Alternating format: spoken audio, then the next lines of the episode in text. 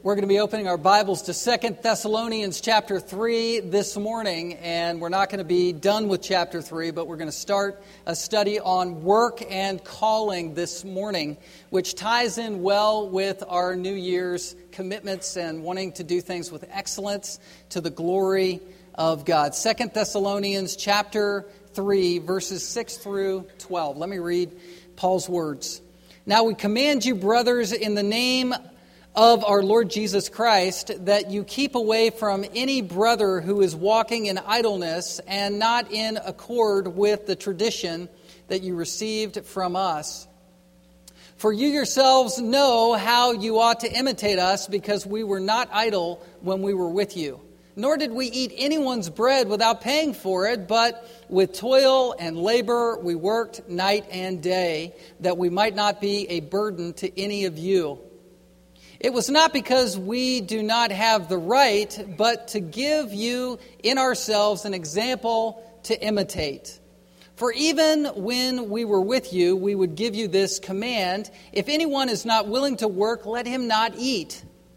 For we hear that some among you walk in idleness, not busy at work, but busy bodies.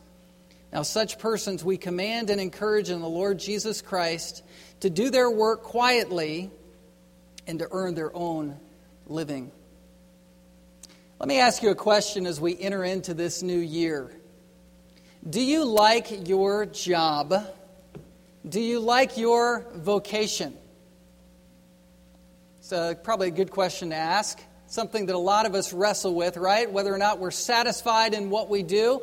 By asking you that question, I'm really asking you this Do you enjoy your life? Because most of our wake, waking hours are given to our employment, our station, where we earn a living. A lot of us work secular jobs, and some of us just work at home, but it's work nevertheless. And the question applies all the way around whether you're a volunteer or you're working at home, whether you're retired or you're working a job out in the world, or if you are in full time ministry. The question remains do you like your life? Do you like your job? That's my question. And I think this question is begged from this text because Paul is talking about work and he's talking about people who are lazy in the church.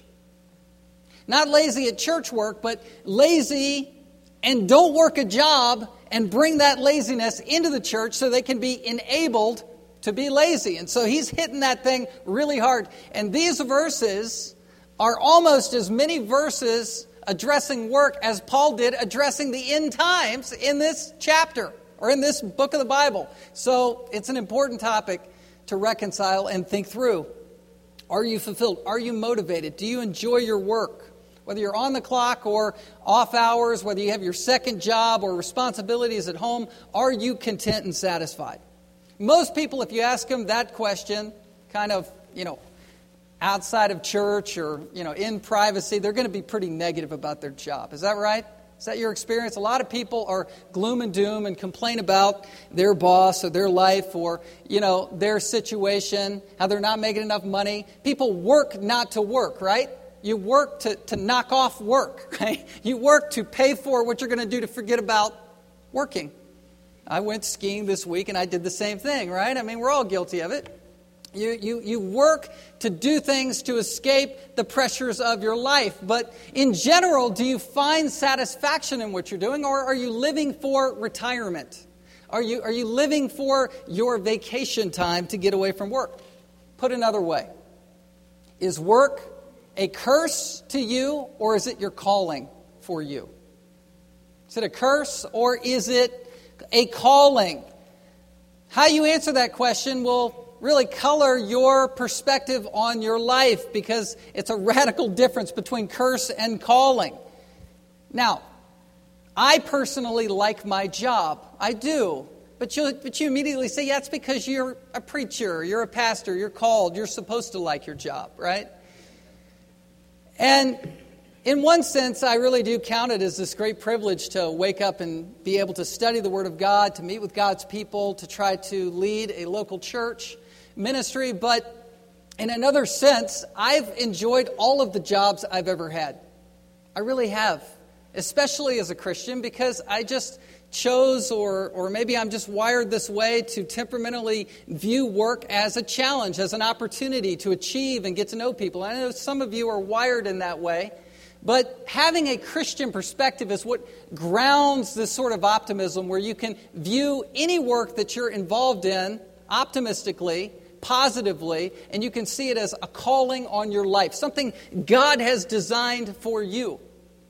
I shouldn't just view my job as a calling, you should also view yours as a calling. I don't really make a strong distinction between secular work and sacred work, and I don't think the Bible does either. In the Middle Ages, the Roman Catholic Church made a pretty hard dividing line between secular work or common folk work and the clergy. They separated out nuns and monks and priests from the home. You know, they would make vows of celibacy, separated them from the economy, so you're paid by the church, separated from government or politics. All of that governmental authority is happening in the church. You're separated from the culture, and you're really separated from the world if you're in that situation where you're not in touch with people. Sadly, this mindset has bled into the Protestant evangelical church as well. At least on an attitude level, it for sure is here, right? A lot of us, we work our job and we go, well, that's my grind, you know, that I put in during the week. That's my curse. and then I can, I can go to church and find a safe haven of rest. That's where I can grow. That's where I can get to know people. That's where I can build relationships. But, but I don't view my secular job as redemptive or part of my spiritual life at all. Right? We, we do that in our attitudes sometime, sometimes. And I love church. I love the specialness of church. Let me make that very clear up front. I think the church is distinct. It's the called people of God, called out of the world. It's headed by headed up by elders, deacons serve in the church. You have the Lord's Supper, you have baptism. You have ways that mark the church out in a unique way that's special. But that doesn't mean that the secular work that you do, whether at home with kids or on the job, is any less spiritual or any less part of your personal sanctification and holiness, right? Christianity is 24 7. And if you view it that way, then you can redeem back 40 years of your life because most of your life is about work or reacting to your work. And if you see it as God's calling and something He's doing in your life, whether it's good or bad, then, you know, it's redeemed. It's, it's it's fulfilling, it's satisfying that you were called to that life, wherever you are, whatever you're doing. Whether you're even talking to your children around the supper table, that's work. We work all the time, don't we? We not only go to jobs, but we come home and we, we clean up the house, we, we prepare meals, we eat, we put kids to bed, we stay up late with teenagers. That's all work. We pay bills, and if you view it all as part of your sanctification track and calling, it redeems all of it. Martin Luther put it this way, and Martin Luther is a sort of a key person to quote because he spearheaded the Protestant Reformation and was was you know highlighting justification by grace through faith, but he was also highlighting a common man's vocation as something that's spiritual. He was trying to erase the dividing line between secular and sacred and say, look, it's all to the glory of God. And, that, and so Luther said changing a baby's diaper is holy work. Well, I don't know about that. However, Martin Luther said this He said, Look, God gives us our daily bread, and He gives it through the farmer, the miller, and the baker. That's how we're getting our daily bread, through hard, laboring work. That's how God is providing. God, He said, provides the hands that milk the cow to give us our milk right? The, the whole system of economics is, is derived from the idea of a household. The biblical words in, in the original language are, are oikos and economy, where we get the economic system. So the Lord is behind all of the economics. And if you begin the storyline of the Bible in Genesis 1, where do you find God? And what is He doing? He's creating. You know what God is doing? He's working. Now, God works differently than ourselves. I mean, we work and we expend energy, but, but God is viewed as creating in Genesis chapter 1. And on the seventh day, he's viewed as, or he's portrayed as, resting. Genesis 2 1 through 3 says, On the seventh day, God finished his work that he had done, and he rested on the seventh day from all his work that he had done. You say, well, that's good for God, but, you know, for us, work is a curse, right? Adam and Eve fell, and then we have to work by the sweat of our brow. Is that, isn't that right? Well, if you back the story up a little bit into Genesis chapter 2, verses 1, uh, verse 15, you'll see that God put man in the Garden of Eden, and he designed for man and the woman to work. It says, The Lord God took the man and put him in the Garden of Eden to work it and keep it. Just think about that. Now, work got contaminated by sin. I mean, it did become labor that is cursed by the fall, where we do have aches and pains by what we do. We do sweat it out when we work. But there's a sense of satisfaction to our work. Why? Because God designed us to work before the fall of man. It's just part of what we're supposed to be doing. And that mindset is transformational because now when you're working, you shouldn't be just resenting the fact that you have to sweat it out. You should look at it like part of how God made you to be able to think and create and motivate and do whatever you do to the glory of God. Man fell, that's true, but work is still by design and rewarding, just like when a mommy gives birth to her new baby. I mean, the fall and sin affected that too. I don't know, you know, what women go through. We'll never know, don't want to know. But I have observed this dynamic a few times where when Judy saw the new baby, somehow the pain of childbearing goes away, at least for a little while. It's like, wow, praise the Lord, I see this new life. And in the same way, work is like that. When we accomplish our jobs and do a job well done, there's satisfaction, there's redemption in that. Ecclesiastes talks about this. Solomon wrote this wisdom literature saying that we should find enjoyment in our toil. Ecclesiastes 3:13 says that everyone should eat and drink and take pleasure in all his toil. This is God's gift of man. Gift to man. It's a calling. 1 Corinthians chapter 7, you might turn over there, and the New Testament talks about how our jobs and our life situations, you know what they are? They're a calling to us. Verse 17, it says, Only let each person lead the life that the Lord has assigned to him and to which God has called him. Do you see those words, assigned and called? That's where you find calling in the scripture. It's not, it's not just the people who are set apart for ministry that are called. It's every life circumstance is a calling or an assignment from the Lord.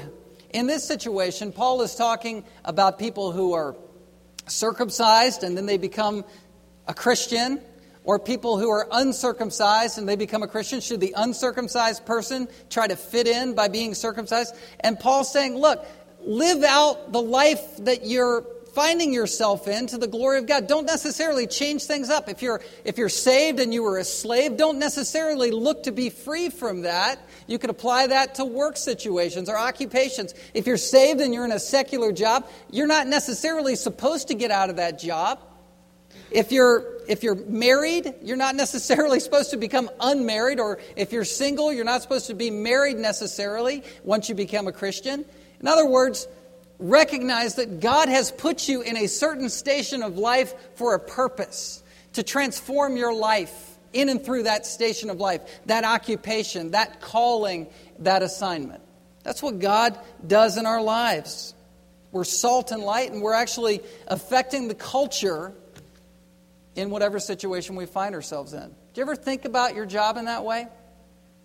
Do you think about your job like, like this, where you show up and you think, you know, Lord, you've put that guy Tom, that, that guy Joe, that guy John or Jan, those people are in my life for me to reach them.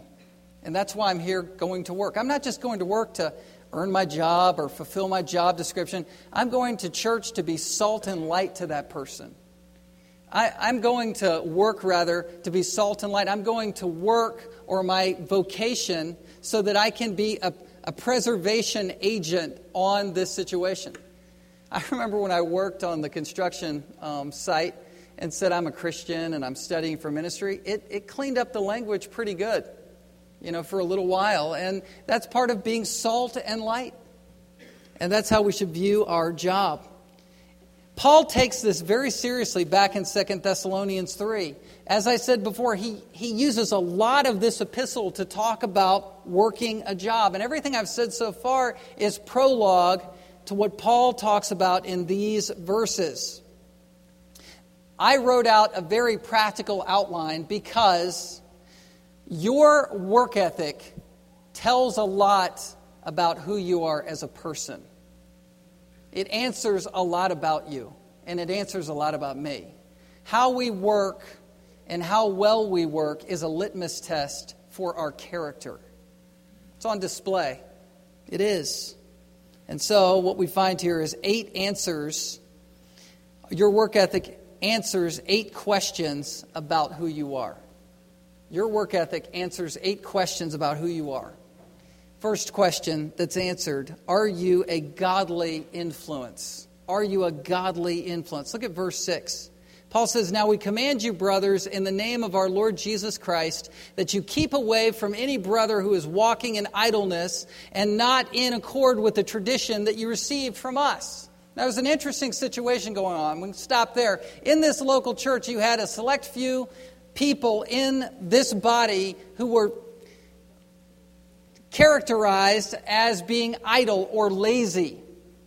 Not everybody in the church was lazy. This wasn't a broad trend in the church. I, I don't see that. Verse 11 says it was some, some among them that were lazy or idle, but these idle people were having a pervasive influence on the church. They were coloring the environment or atmosphere of the body of Christ. They were being enabled not to work by the body of Christ, and this trend was spreading so much that Paul needed to address it with some authority and severity and straightforwardness, some candor. He says, I command you in the name of our Lord Jesus Christ. Now he says, Brothers, I command you. You could uh, generalize that to brothers and sisters. I'm commanding you this, but I'm commanding you this in the strongest possible way, in the name of our Lord Jesus Christ, that you keep away from a brother who's idle, who's walking in idleness, who has a lifestyle of idleness. What in the world is he saying to do here? He's saying to create some healthy distance from a person that's like this. Now, back to our character question Are you a godly influence? You're either someone who is proactive or you're someone who's like this or trending like this. A lazy person is someone who's unruly, someone who's out of line, someone who's undisciplined. And Paul is marking out people that are the severest version of this. But in one sense, you're either influencing positively or negatively in your work environment. You are.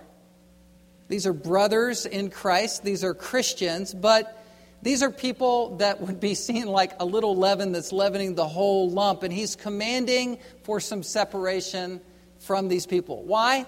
Because he did not want these people to influence the atmosphere of the whole. That's what he's talking about. It's a call to separate. It's where Paul is saying, look, it's not okay for you to act like everything's okay with these certain people within the church. And we're going to talk about this next week because he actually brings it to even more clarification in verses 13 through 15, where he's talking about bringing people like this before the church in church discipline. It was that severe. You know, don't underestimate the power of influence either. I've said this sort of my whole Christian life. You are like the people that you hang around. If you want to know who you're becoming or where you're headed in life, just look at your most intimate friends. The people that you spend time with the most. They're influencing you. And you want to be a godly influence. You don't want to be that. But these people, their influence was so negative, there needed to be some separation for the sake of the church and for their own sake. because they were being enabled to be lazy.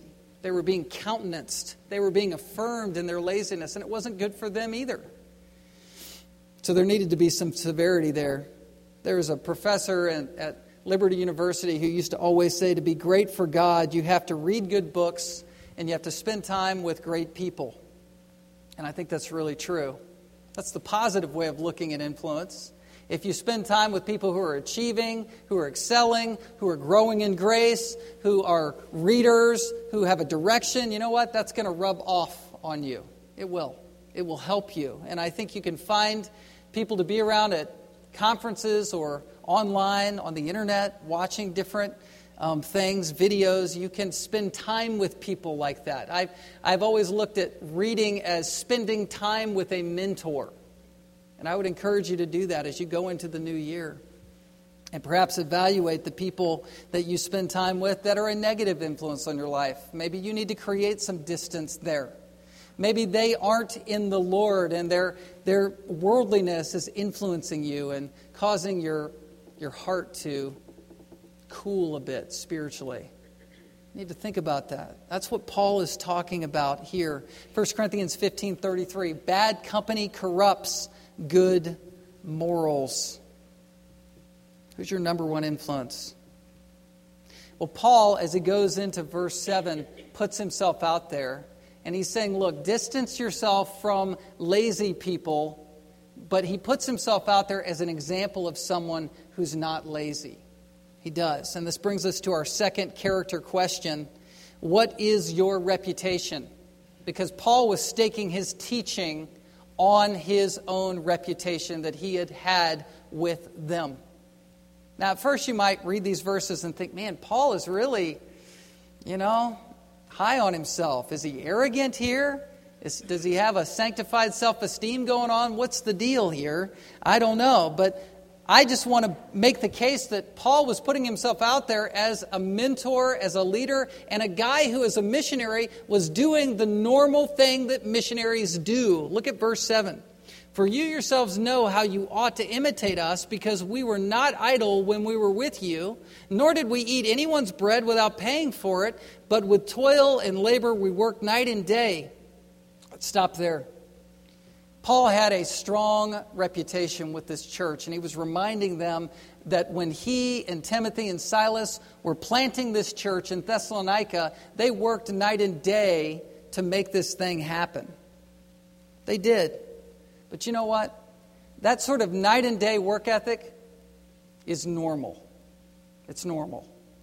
It's the normal Christian life. You might say, What are you talking about? Well, first of all, if you were going into a, a church planting situation on the mission field, would you want them, that this small group of people, to feed you so that you could teach them the Word of God? Probably not. I mean, you'd want to show up, and if you could work a job during the day and be an active participant with everybody else that's working, you'd want to do that. And then you'd want to free up in the afternoons or evenings to study the Word of God and have some night church. Right? I mean, that's kind of what he's talking about. He worked night and day. It's what missionaries do. It is. He wanted to be not superhuman, he just wanted to be investing himself in a young church. And he was, you know, a young or middle aged man who was single and freed up to do this kind of missionary work. That's what he did. It's not some sanctified guilt trip where he's saying, Look, I work night and day. How dare thou be lazy? He's not doing that. He's just saying, Look, it's normal to work hard. And you know what? You work hard. I know you do. I know you do. You get up in the morning, you, you, take care of business on the home front, and then you, you ship off to work, and you work eight hours, and you come back, and you prepare a meal, you spend time with your family, you make phone calls. If you're freed up in the home right now, maybe you go off and do some volunteer work, or you come back and serve at the church. You work night and day. You're working all the time if you view all of work as sacred. You're working night and day, just like Paul said he did here.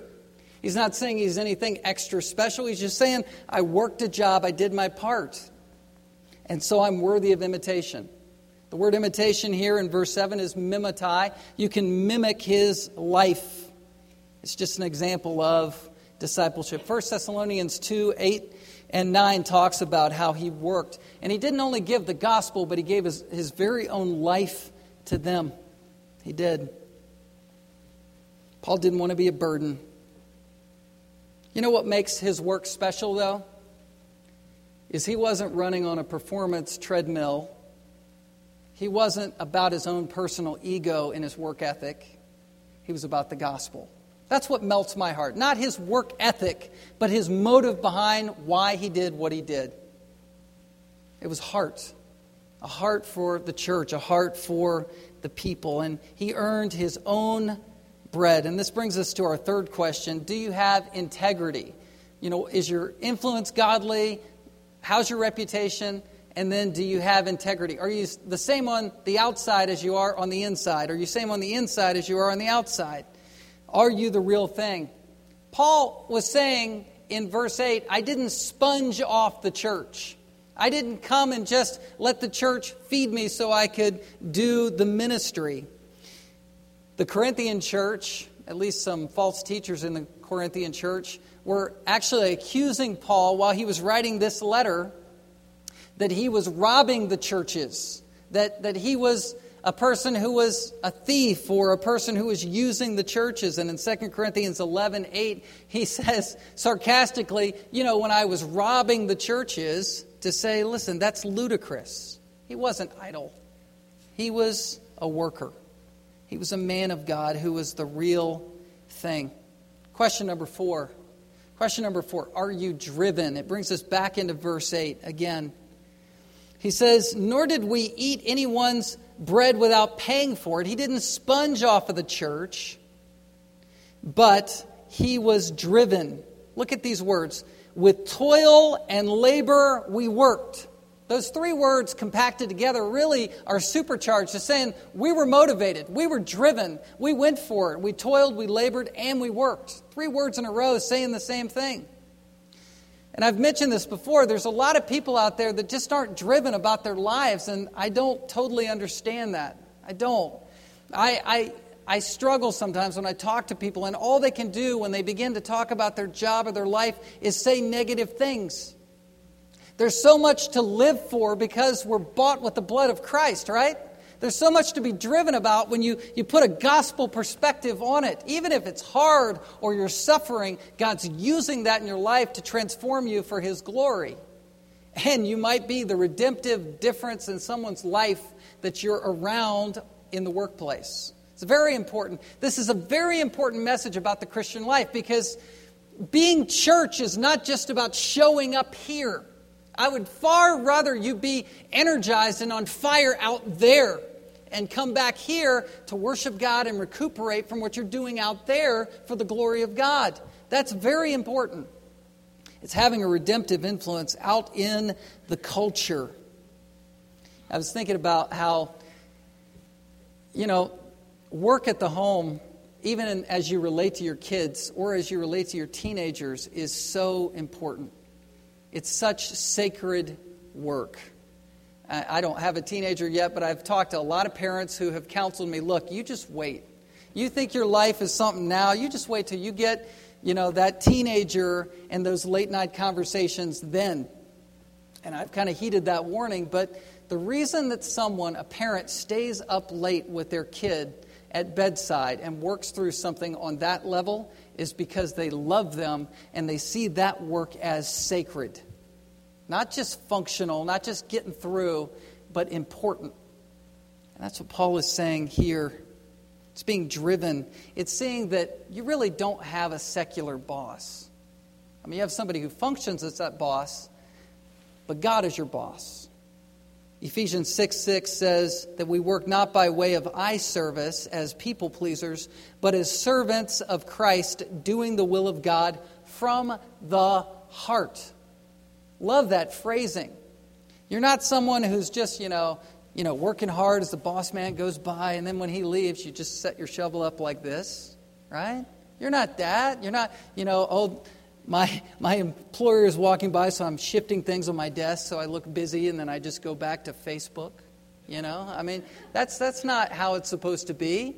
You, you're conscience driven because you're not an eye pleaser or a man pleaser, you're pleasing the Lord. He knows how hard you work.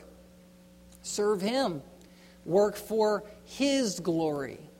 My wife and I, we watched uh, Larry King live the other night on CNN. We were watching this spot on the richest man in the world. Anybody else see that? Carlos Slim, and you know what is he worth? Sixty-five billion dollars.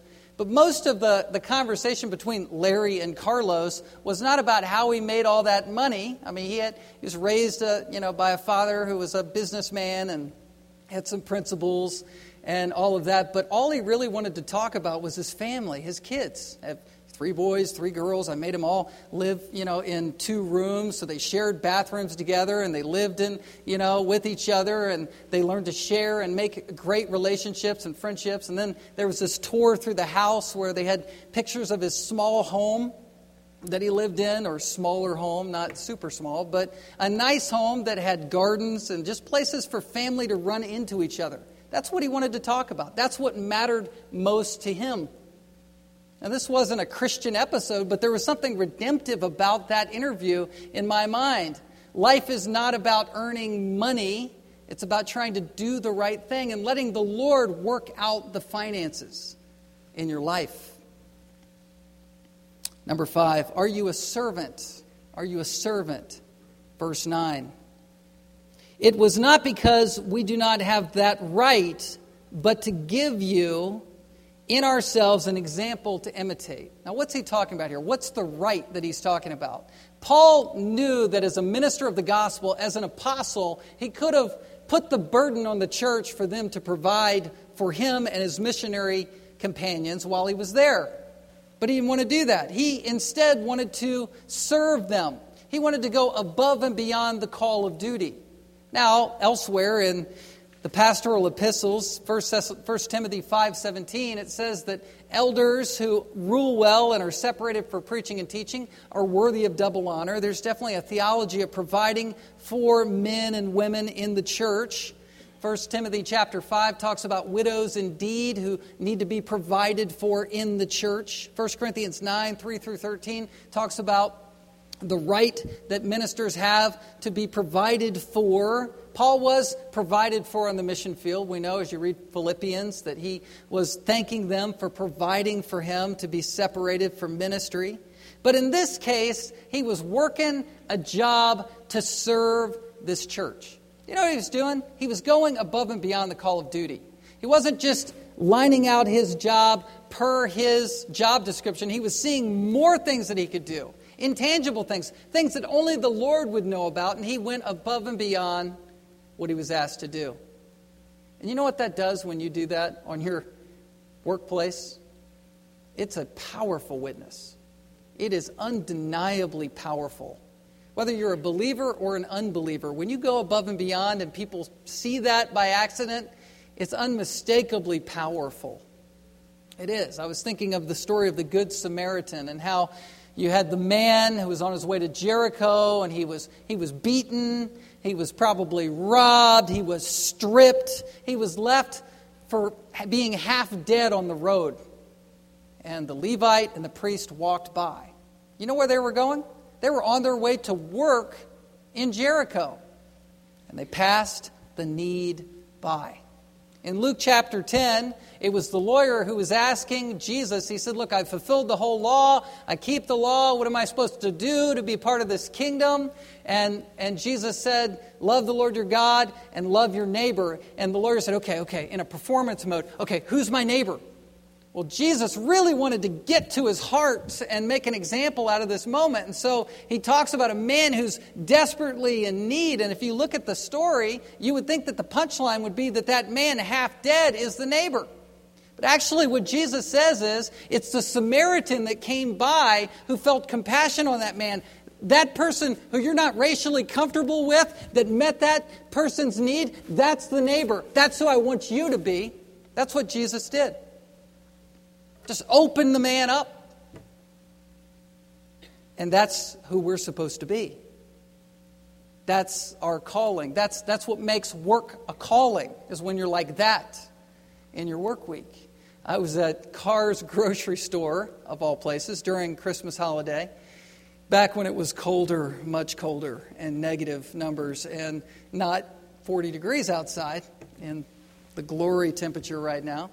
But uh, I was, you know, I'm just getting my groceries with my son, and uh, you know, loading them up in my suburban. And all of a sudden, I see this lady come out, and she was, you know, a young woman, but she she had her grocery cart filled, and somehow it hit a rock or some ice or whatever, and her grocery cart just spills over. And the two liter of Coke made it really dramatic because it hit the ground, sh- shook, and shot all the Coke out like a rocket blast. You know, it was just really dramatic. And so I, I didn't really even think about it. I just found myself running over there to, to put groceries back in. But I was beat there by four other people who were putting the groceries in uh, before I even got there. Why?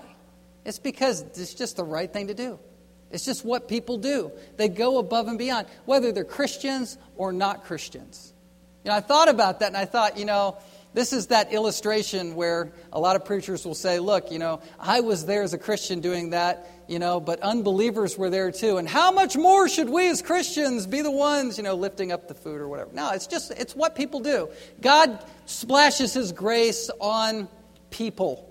And in their hearts, even as unredeemed sinners, oftentimes people, when they see a need, they'll, they'll meet that need if it's dramatic enough. I mean, I driving around, I saw a, a, a, truck, you know, that was in the ditch in the snow, and just as soon as that truck was in the ditch, I saw another truck just pulling off just to go and help. That's, that's the culture around us, especially here in Anchorage and Alaska. It's, it's a culture of service. And it's a picture of God's grace, and it's just a picture of what we're also supposed to be doing as Christians. You know, the difference between our doing something and somebody else doing something is really motive. We want to splash God's glory on display. We want to use these opportunities as moments to share Christ and the gospel. And God can use that. But service is service. And we should be all about doing things for people. It's having the right mindset. All right, here's another question to ask yourself Do you sacrifice? And when I say sacrifice, I don't mean just like sacrificial service, like point five, but sacrifice in this sense. Are you willing to put yourself out there for the sake of the gospel? It's one thing to serve like everybody else does and to try to go above and beyond, but it's another thing to talk about why you do what you do, to say something biblical, to stand on biblical principle. You're willing to put yourself out there. It's danger time, right? It's where you risk relationships, you risk perhaps your position in, a, in whatever employment you're in. But look at verse 10. Verse 10 says, For even when we were with you, we would give you this command if anyone is not willing to work, let him not eat. That's sacrifice. That's Paul sacrificing himself He's putting himself out there and he's saying, Look, I'm willing to risk relationships here and say the hard thing. This is the most loving thing Paul could do is say, look, we need to not just protect ourselves from being influenced by these people, but we need to stand on principle and not enable these people by giving them food when they're unwilling to work. They're not providing for their own. 1 Timothy 5 if you won't provide for your family, you're worse than an unbeliever. These are very hard hitting statements. Perhaps there was the love feast that was going on regularly in the early church, and they're saying, look, you can't invite these people to that love feast because you don't want to affirm their extreme laziness. Now, we all have a touch of laziness in our lives, right? I mean, we all do. We all fight against our own idle lives. I think of the old sort of parabolic statement, you know, idle hands are the devil's workshop. A lot of times we want to be working. We want a job, a task, a mission, just to keep our minds focused so that we can do the right thing. And there's redemption all in that. But these people had given up. They had, by conviction, said, I'm not going to work anymore. Some people like to say, Paul's talking about the end times, and that teaching actually influenced people to say, Look, I'm just going to you know, head for the hills and not work anymore because Jesus is coming back. And so I've got a spiritual reason for that. But that's not specified here. It's just that old sin of laziness on steroids. All right, next question. Are you making the right investment? Verse 11.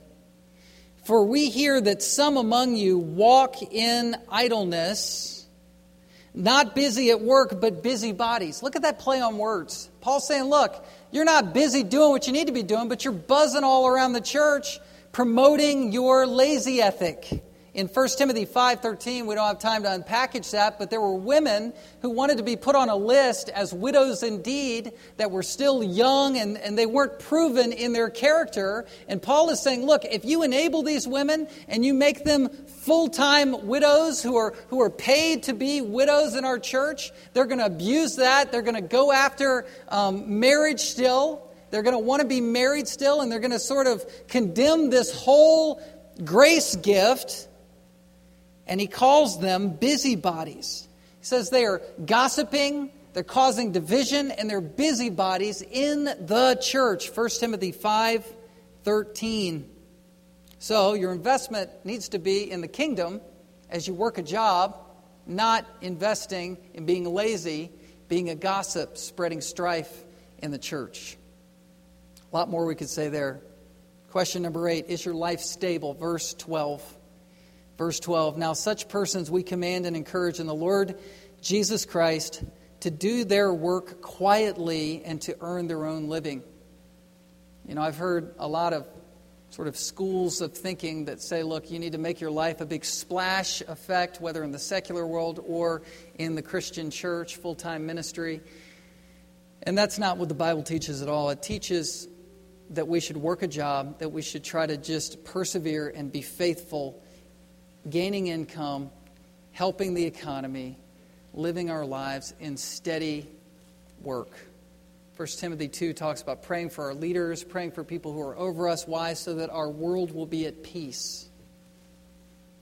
I've known a lot of homes and households that are stressed because they don't know where their paycheck is coming from. They don't have a steady economy. It blows households apart. It does. And Paul is saying instead, work a job, gain a life skill, and live a quiet life, a stable life, behind the scenes, working hard so that you can bring glory to God. All right, here's a question. Like with all of these work and calling points, being a, a good influence or a godly influence, having a good reputation, a strong integrity, being driven, being a servant, being sacrificial, making the right investment, all of these things you could sort of put into a, a self help book almost, you know, and, and just say, whether you're an unbeliever or a believer, you should have these character qualities. You can almost do that with this. But there's one difference. We do these things because of the gospel. You want to be these things because Jesus has changed your heart to want to be these things. That's how it should be. We do these things, whatsoever we do, whether we eat or drink, all to the glory of God. And when people sense that on us, then we are salt and we are light. We're creating a redemptive influence. Outsiders are looking at us and saying, What's different about that person? We're doing it not to please man, we're doing our work to please God who sees us first and foremost. Here's a few take home points. These are summary points of all that I've said because this message has been practically driven. Number one, the gospel makes work a calling, not a curse. 1 Corinthians 7. Second, the gospel turns our work into worship. Romans 12, 1 and 2. You are a living sacrifice, not just Wednesdays and Sundays, 24 7. Number three, the gospel erases the line between secular and sacred vocations, or work. You're salt and light. Number four, the gospel turns your job into a mission field, or it should. We need to make disciples wherever we are. And God planted you there. That is your evangelism explosion, your work, your job. Number five, the gospel transforms the way Christians view their job, or it should. God is causing all things to work together for the good. What's the good? Romans 8 28 and 29, that you'd be more and more like Christ. Let's bow for prayer. Father, as we take a few moments now to think about your cross and think about the Lord's table, I pray, God, that we would examine ourselves. We thank you that communion is here at Anchorage Grace an open communion for all believers, all people who are in Christ should participate. But I pray that we would not participate in an unworthy manner so, Lord, let us now take a few moments to examine our hearts to make sure we are right with you and to make sure we are right with others before we participate. Let's take a few moments of silence.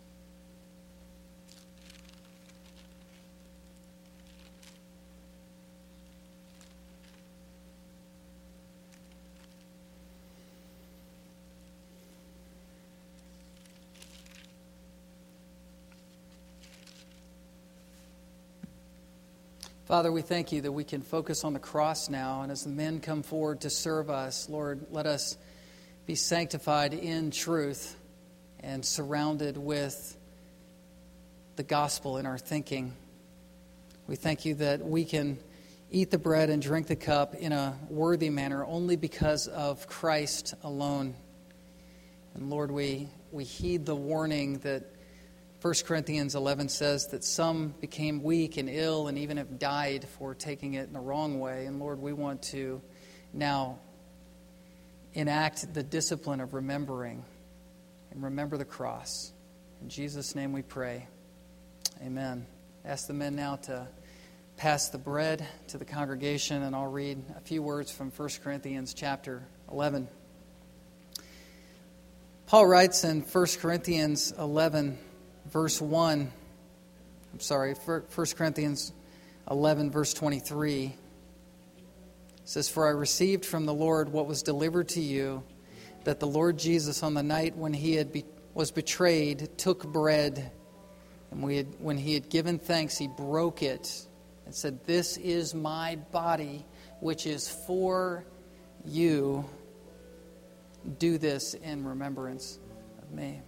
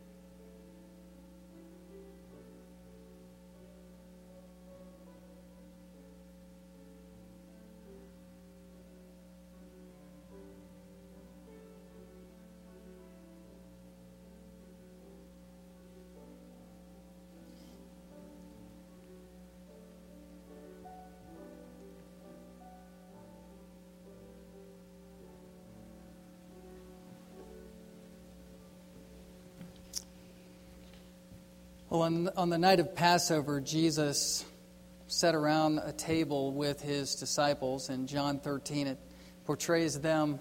They would have been laying around on their right elbow, relaxed, but also anticipating that Jesus was going to die and give his life. And the hour was intimate, intimate, imminent for when he would do that. And Judas Iscariot was betraying him. And so, in that sobering mindset, I want us to partake of this because we remember that Jesus paid the ultimate sacrifice for our sins. Let's partake together.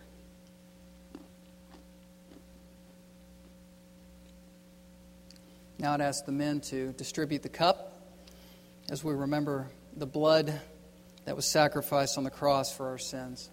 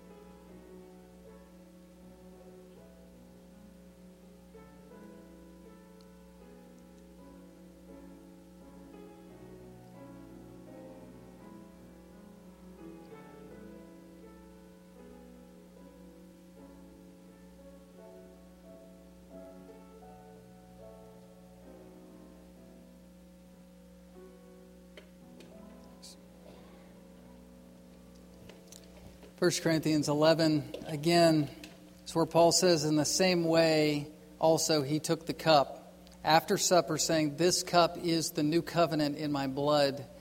Do this as often as you drink it in remembrance of me. Let's together now remember the new covenant together. That is the promise that Jesus made that we are bought with the blood of Christ forever. Let's take together.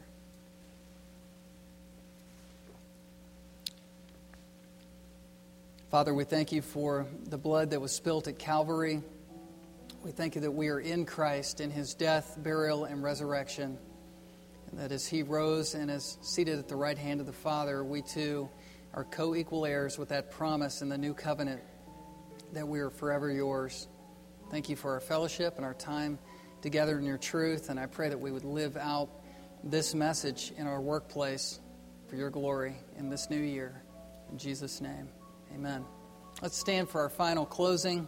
I just want to invite you to participate in our church uh, this year. Find ways to jump in and serve Bible studies, community groups, um, ways to serve on Wednesday nights, etc. There are plenty of ways to plug in. We'd love to help you do that. We have an information table over there if you need to become a member or seek baptism or anything at all. We want to extend ourselves to you. If you don't yet know Christ, I'll be down front. Other counselors are here and available to counsel you. If you have spiritual needs, we want to be there for you as well. And just want to wish you a happy new year and hope you have a wonderful week this week. Dismissed.